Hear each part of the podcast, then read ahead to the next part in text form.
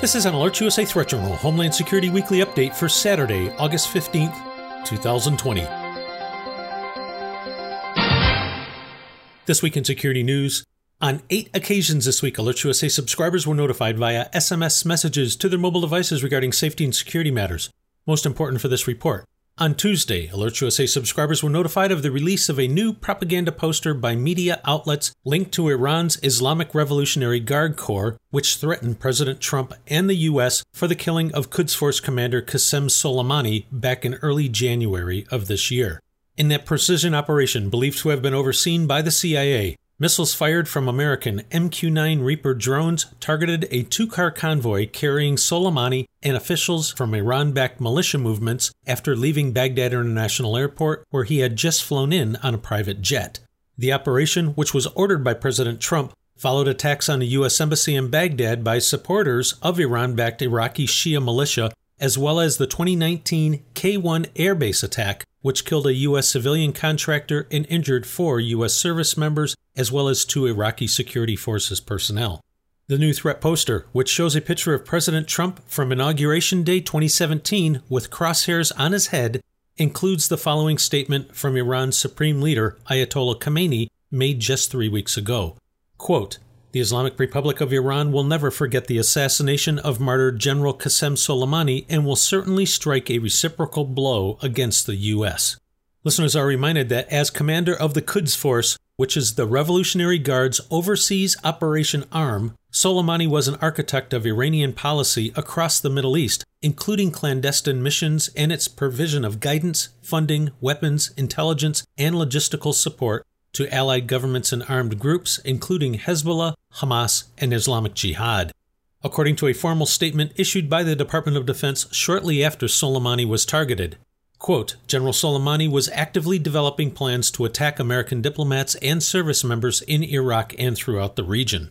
According to a report published in April of last year by the Department of Defense, Iranian backed militias in Iraq were responsible for the deaths of more than 600 U.S. troops, that means roughly one in every six American combat fatalities in Iraq was attributable to Iran. Those losses came as a result of Iran supplying or assisting in the manufacture of explosively formed penetrators and other improvised explosive devices, improvised rocket assisted munitions, standalone rockets, mortars, rocket propelled grenades, small arms, as well as snipers and other forms of attack. And at the center of the planning of all of these efforts in Iraq was Qasem Soleimani. In terms of the domestic threat, Alert USA subscribers are reminded that on January 18th of this year, the Department of Homeland Security issued a National Terrorism Advisory System bulletin warning Iran and its proxies have demonstrated their capability to conduct operations within the United States. Iran also maintains a growing presence across Latin America, including within Venezuela, the tri border area of Argentina, Paraguay, and Brazil, as well as within Mexico.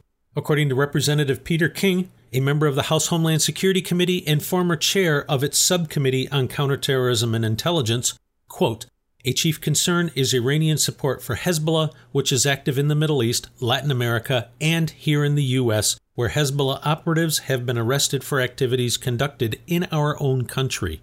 You can find more on this story in the latest issue of the Threat Journal email newsletter. If you are not already a Threat Journal subscriber, simply visit threatjournal.com and sign up today. The publication is free and will remain that way. Alert USA continues to monitor the overall domestic and international threat environment and will immediately notify service subscribers via SMS messages and email of new alerts, warnings, and advisories, or any other factors which signal a change in the overall threat picture for American citizens as events warrant. As of the time of this report's preparation Friday evening, there were more than 5,200,000 COVID 19 cases reported in the U.S., as well as more than 168,000 deaths attributed to the virus. In addition, multiple states are reporting their highest averages of new cases since the pandemic began, and more importantly, hospitalizations and deaths as a result of the virus remain high. Once again, despite the dramatic influence of politics on the pandemic response, as well as the botched effort of federal and state health authorities in testing and accurate case counting, the two step and mixed messaging on the use of masks, the highly flawed rulemaking hampering the use of hydroxychloroquine in the early treatment of those infected with COVID 19, and so much more, Alert USA encourages listeners to remain conscious of the need to be cautious, not only out of concern for your own well being, but also that of others. There actually is a virus, it is still in circulation globally, it is still hospitalizing people globally, and it is still taking lives globally. Alert USA also reminds listeners that Islamic State media groups continue with their online propaganda campaigns threatening attacks, as well as in their efforts to inspire individuals to carry out attacks on their own. Just two weeks ago, Alert USA subscribers were notified of a new English language video from the Islamic State urging followers to carry out attacks using arson and forest fires. Just over one month ago, USA subscribers were notified of a new English language message from Al Qaeda urging America's quote unquote oppressed masses to embrace Islam and rise in revolt. As Alert USA subscribers are regularly reminded, transnational terrorist organizations, including the Islamic State and Al Qaeda, continue to urge recruits and followers to adopt easy to use tools to target public places and events.